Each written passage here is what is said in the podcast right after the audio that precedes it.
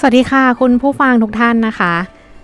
อีฟ วนัสนันท์และพี่ตะธนานนท์ดมทองนะคะกลับมาพบกับคุณผู้ฟังกันอีกครั้งนะคะทุกวันพฤหัสบดีของเดือนค่ะกับรายการเงินทองต้องสงสัยนะคะเราพูดกันถึงเรื่องการออมเงินมาแล้วหลายครั้งหลายคราวมากๆนะคะอยากจะบอกว่าการออมเงินนั้นเพียงเราพร่ำบอกหรือว่าเรียนรู้เนี่ยอาจจะยังไม่พอนะคะเพราะว่าการออมจริงๆแล้วคือบุคลิกหรือว่านิสัยที่ปลูกฝังกันมาอย่างยาวนานค่ะจนกลายเป็นลักษณะเด่นๆนะคะโดยเฉพาะประเทศนะคะอาจจะเป็นลักษณะเด่นๆของประเทศนั้นๆเลยก็ว่าได้อย่างเช่นคนญี่ปุ่นหรือว่าคนจีนนะคะที่เขามีความชัดเจนในเรื่องของการออมเงินการบริหารเงินแล้วก็การทำธุรกิจนะคะดังนั้นค่ะเงินทองต้องสงสัยเดือนนี้นะคะก็เลยเกิดความสงสัยขึ้นมานะคะเกี่ยวกับการออมของประเทศต่างๆว่าเป็นอย่างไรบ้างในหัวข้อนิสัยการออมของแต่ละประเทศเป็นอย่างไรนั่นก็เพราะเงินทองคือปากท้องคือเรื่องที่เราต้องสงสัยกับรายการเงินทองต้องสงสัยพูดกันถึงออมเงินนะคะเป็นบทเรียนพื้นฐานที่ผู้ใหญ่ของทุกประเทศนะคะจะสั่งสอนลูกหลานของตัวเองให้รู้จักเงินออมหรือว่าเก็บออมนะคะแต่ด้วยวัฒนธรรมและขนบธรรมเนียมที่แตกต่างกันในแต่ละประเทศค่ะก็ทำให้การออมเงินของแต่ละประเทศนั้นแตกต่างกันไปด้วยนะคะยกตัวอย่างอย่างประเทศไทยนะคะก็ผู้ปกครองส่วนใหญ่จะแนะนำให้ลูกๆหลานๆนะคะเก็บออมเงินที่เหลือจากโรงเรียนนะคะเวลาให้ไปโรงเรียนนะคะก็อาจจะให้10 บาทแล้วก็เหลือเก็บด้วยนะคะอาจจะเหลือสัก2 บาท3 บาทก็ว่ากันไปนะคะโตขึ้นมาหน่อยค่ะก็อาจจะสอนให้ลูกหลานนะคะรู้จักซื้อในสิ่งที่ควรซื้อสอนให้รู้จักแบ่งเงินเป็น3 ส่วนเช่นการใช้เงินแบบทั่วไปการใช้เงินยามเจ็บป่วยหรือว่าการออมเงินนะคะทีนี้ก็เลยอยากจะมาลองดูนิสัยการออมของแต่ละประเทศดูบ้างค่ะที่เขาสอนลูกหลานในการออมเงินเช่นเดียวกันอาจจะแตกต่างกันหรือว่าบางอย่างอาจจะคล้ายกับเมืองไทยนะคะก็ลองมาศึกษากันดูเผื่อว่าจะนำอันไหนมาปรับใช้ในชีวิตประจำวันได้นะคะแล้วก็มาพัฒนาการออมเงินของเราได้ดียิ่งขึ้นค่ะครับก็ผมก็ไปแอบส่องประเทศอื่นๆมาดูนะครับว่าเขาเนี่ยมีนิสัยในการออมเงินกันยังไงครับเริ่มที่ประเทศอเมริกาเลยครับประเทศอเมริกาเนี่ยก็จะมีลักษณะคล้ายๆกับผู้ประกอบการนะครับก็คือนิสัยเนี่ยก็คือจะเป็นการพึ่งพาตัวเองตั้งแต่อายุยังน้อยๆเลยนะครับแล้วก็จะชอบลงทุนชอบทำธุรกิจหรือว่าเล่นหุ้นนะครับแล้วก็รู้จักที่จะแบ่งเงินเอาไว้ใช้ในอนาคตนะครับส่วนประเทศถัดมาครับคราวนี้เราข้ามมาที่ฝั่งยุโรปกันบ้างนะครับจะเป็นประเทศเยอรมันประเทศเยอรมันเนี่ยก็จะเป็นคนที่มีวินัยค่อนข้างสูงนะครับก็จะมีการออมเงินเนี่ยถึงประมาณ 70% เลยของรายได้นะครับแล้วเวลาจ่ายเงินเนี่ยครับเขาก็จะเน้นเป็นเงินสดนะครับก็จะไม่ค่อยรูดบัตรเครดิตกันเท่าไหร่นะครับ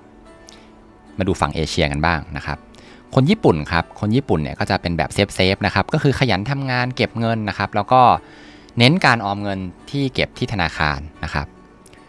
ส่วนประเทศฝรั่งเศสครับประเทศฝรั่งเศสเนี่ยจะแปลกกว่าประเทศอื่นก็คือจะเป็นการประหยัดด้วยการที่แบบแชร์กันอย่างเช่นแชร์ค่าที่พักหรือว่าแชร์ค่าอาหารกันนะครับเคยได้ยินนะคะเวลาใครที่ไปเที่ยวฝรั่งเศสเนี่ยเขาจะไปขอแชร์ค่าห้อง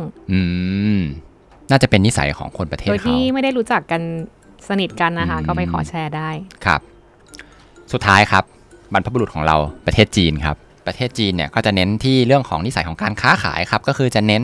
ในเรื่องของการประหยัดแล้วก็จะกล้าลงทุนนะครับ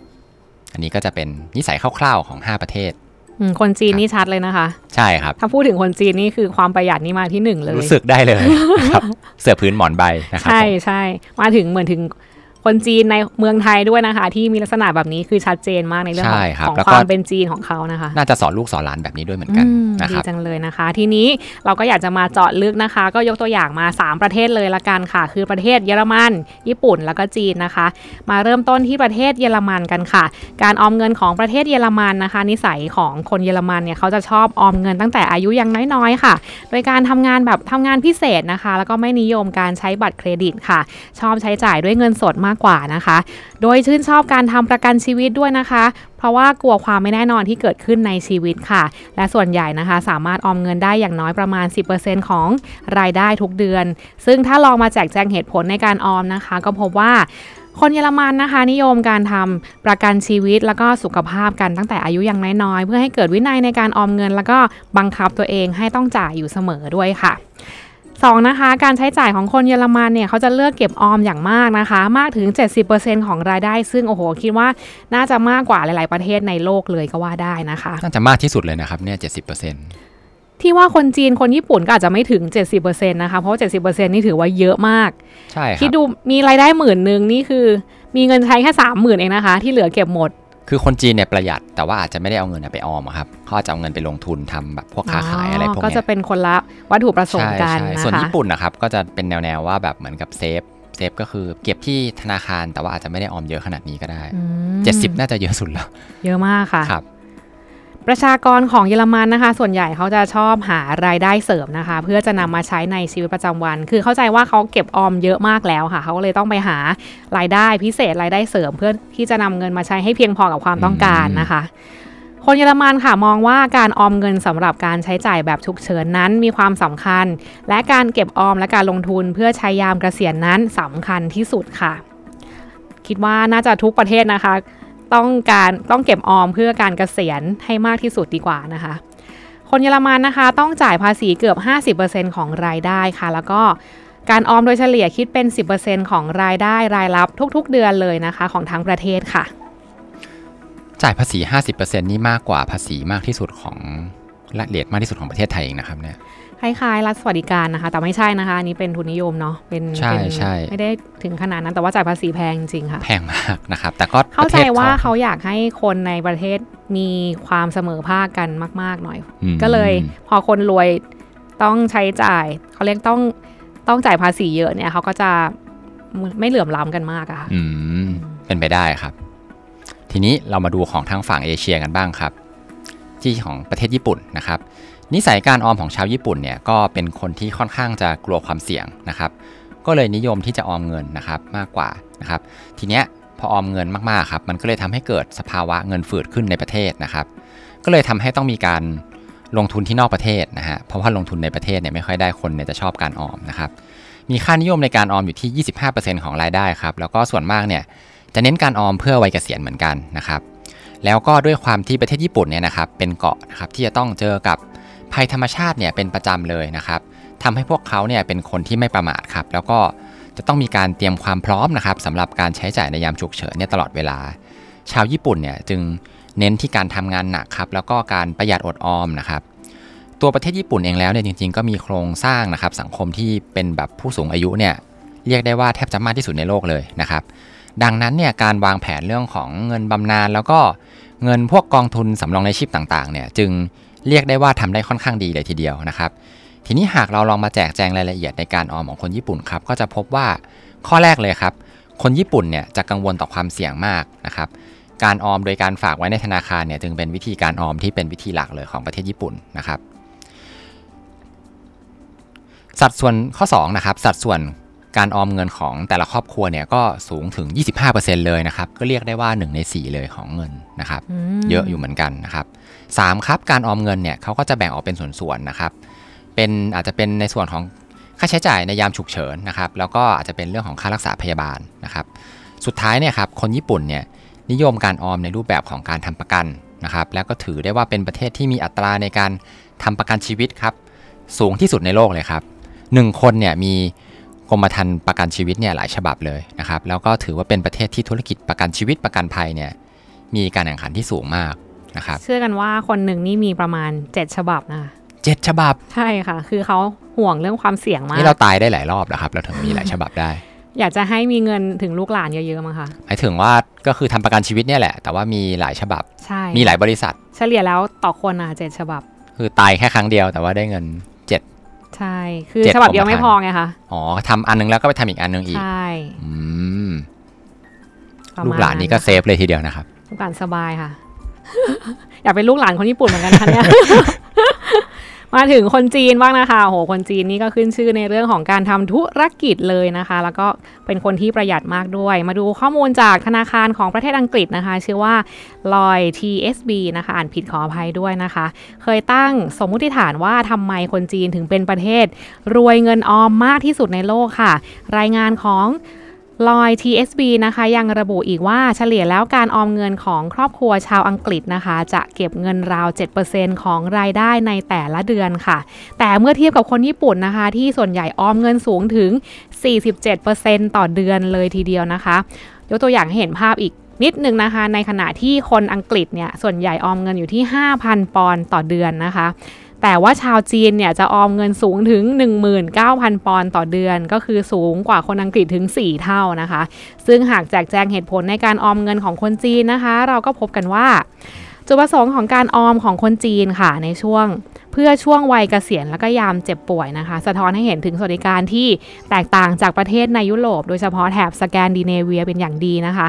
ทำให้คนจีนออมเงินจนกลายเป็นนิสัยค่ะไม่นิยมช้อปปิ้งพร่ำเพรื่อและไม่นิยมแข่งขันกันที่การแต่งตัวหรือว่าแอคเซสซอรี่ต่างๆนะคะคนจีนค่ะเป็นกลุ่มที่ไม่นิยมความหรูหราในชีวิตประจำวันนะคะหมายถึงการใช้เงินจะต้องให้เหมาะสมกับโอกาสพิเศษหรือว่าสำคัญจริงๆค่ะแล้วก็คุ้มค่ากับเงินที่เสียไปด้วยเท่านั้นนะคะคนจีนเนี่ยออมเงินด้วยวิธีการต่อยอดค่ะอย่างที่พี่ตาบอกในช่วงแรกนะคะเขาจะไม่นิยมฝากเป็นเงินฝากในธนาคารนะคะแต่ว่านิยมนำเงินไปลงทุนในหุ้น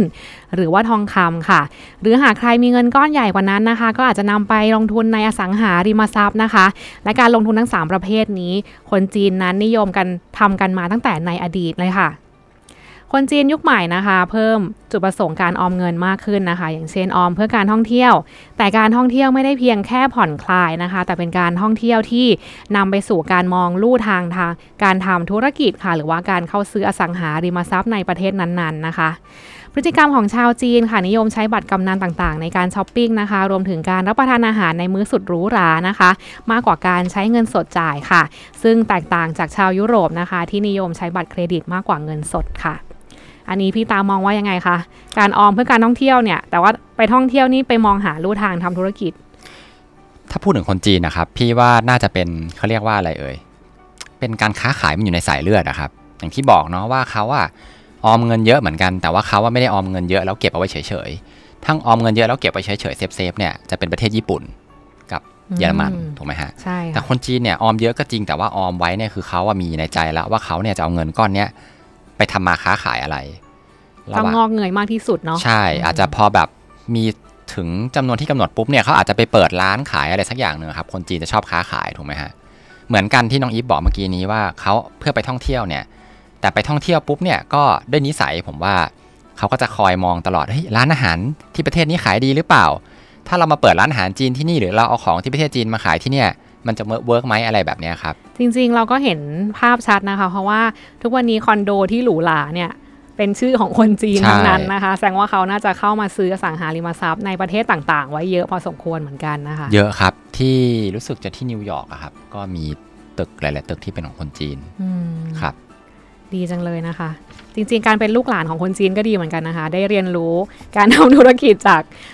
เชื้อสายชาวจีนนะคะใช่ครับต้องถามพี่ตามีเชื้อสายจีนน่าจะได้จากเรื่องนี้เยอะเหมือนกันเนาะในเรื่องของการปลูกฝังการออมการลงทุนต่างๆนะคะใช่ไหมคะใช่ครับชอบเงินใช่ไหมทุกคนก็ชอบเงินแต่คนจีนจะแบบชัดเจนเรื่องนี้จริงๆนะคะใช่ครับก็จะแบบเหมือนกับพยายามจะสอนว่าเอ๊ะทำยังไงถึงจะได้เงินมาแล้วก็ต้องใช้เงินอย่างประหยัดอะไรอย่างเงี้ยครับเวลาจะซื้ออะไรก็ต้องมีเก็บมีเงินของตัวเองเก็บไว้เท่าไหร่หรือเปล่าอะไรอย่างเงี้ยเขาก็จะให้รู้มูลค่าของเงินว่าเงินที่ได้มาทุกวันเนี่ยพ่อแม่ต้องทำงานหามานะแล้วเงินสมมติบอกว่าได้วันละ50 บาทเนี่ย50 บาทเนี่ยมูลค่าเท่าไหร่ก็อาจจะสอนให้ลูกรู้ได้โดยการที่งั้นคุณทำงานแรกมาทำสมมติเล่นๆว่าถูบ้านอย่างเงี้ย10 บาทแสดงว่าคุณก็ต้องถูบ้าน5 ครั้งถึงจะได้มา50ก็จะรู้แล้วว่า50 บาทที่เอาไปซื้อขนมหรือซื้อของเล่นเนี่ยเฮ้ยเราต้องทำงานแรกมาตั้งหลายชั่วโมงนะอะไรแบบนี้ครับดีจังเลยนะคะจริงๆคนไทยเรานี่เน้นเรื่องของความสุขเป็นหลักนะคะสุขสบายเนี่ยสุขไว้ก่อนค่ะแต่ว่าอนาคตไม่รู้ตอนนี้ขอให้สุขไว้ก่อนใช่ นะครับก็นิสัยการออมเงินของแต่ละประเทศเนี่ยครับก็จะบ่งบอกได้ถึงวินัยทางการเงินนะครับแล้วก็สถานภาพของคนในสังคมในประเทศนั้นๆเนี่ยได้เป็นอย่างดีเลยนะครับในประเทศแถบสแกนดิเนเวียเนี่ยที่มี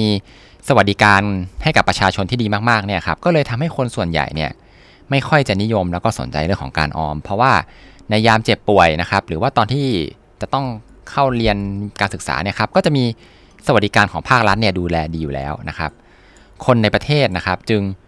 มุ่งเน้นกับการเสียภาษีที่สูงนะครับซึ่งก็ถือเป็นการออมให้กับตัวเองเนี่ยในทางหนึ่งเหมือนกันนะครับแตกต่างจากอีกประเทศอีกหลายๆประเทศเลยที่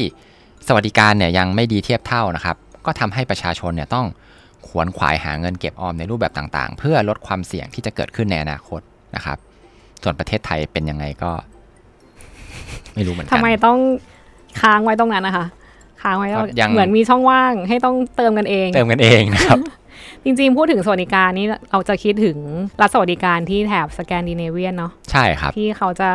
เน้นในเรื่องของสวัสดิการโดยที่คนเหล่านั้นในประเทศเนี่ยจะมีความสุขเพราะว่าไม่ต้องคำนึงถึงการใช้จ่ายในอนาคตหรือว่าเรื่องของการเจ็บป่วยหรือว่าชีวิตหลังเกษียณมากนักเนาะถามว่าดีหรือเปล่าผมว่าก็มีข้อดีแล้วก็ข้อเสียใช่พี่เราเคยพูดกันเรื่องนี้แล้วเพราะว่าตอนนั้นก็เหมือนกับว่าคนที่จะทำธุรกิจหรือว่าเรื่องเกี่ยวกับทุนนิยมเนี่ยเขาก็จะรู้สึกว่าต้องแบบเฟดตัวลงเพราะว่าสุดท้ายแล้วเงินก็จะกระจายไปถึงคนอื่นใช่ครับไม่ได้เข้ามาในกระเป๋าตัวเองทั้งหมดอย่างเงี้ยค่ะยิ่งลองนึกดูครับว่าถ้าสมมติว่าฝากไว้ที่รัฐหมดแต่ถ้าเกิดว่าเลือกมาแล้วรัฐบาลนั้นๆในบริหารไม่เก่งอย่างเงี้ยครับก็จะลำบากแล้วคนไม่มีนิสัยการออมอยู่แล้วใช่ไหมครับไม่ได้เก็บเงินอย่างเงี้ยก็ลำบากเพราะว่าโดนเก็บภาษีไปเยอะแล้วก็กลายเป็นว่าเอาความคาดหวังของเราเนี่ยเอาความหวังของชีวิตเราครับไปตกไปฝากไว้ที่ภาครัฐซะเยอะก็เป็นดาบสองคมนะคะใช่ครับแต่ว่าสำหรับคนที่ค่อนข้างยากจนเนี่ยจะมีความสุขมากขึ้นรายได้น้อยเนี่ยดีกว่าพูดถึงคนที่รายได้น้อยก็จะมีความสุขเพราะว่าเขามีสวัสดิการที่เต็มที่เลยถ้าเราอยู่กันอย่างแบบเราไม่ค่อยมั่นใจในภาครัฐเราก็จะเซฟกว่าทำไมเสียงเบาๆอะคะเหมือนแบบพูดเรื่องนี้ปุ๊บจะเบาๆทันทีอย่างนี้เราก็จะเซฟไงครับมีนิสัยในการออมแล้วก็มีเงินเผื่อยามฉุกเฉินมากๆ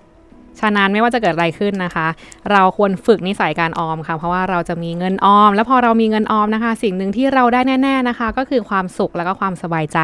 ถ้าไม่เชื่อลองเปรียบเทียบตัวเองก่อนมีเงินออมแล้วก็หลังมีเงินออมดูค่ะสำหรับใครที่ยังไม่มีเงินออมมากนักนะคะลองนำวิธีการออมของแต่ละประเทศไปปรับใช้กันดูแล้วท่านก็จะมีชีวิตแบบไม่ต้องกังวลห่วงหน้าพะวงหลังเรื่องการเงินค่ะแล้วพบกันใหม่ในสัปดาห์สุดท้ายของเดือนหน้านะคะไม่ว่าจะเกิดอะไรขึ้น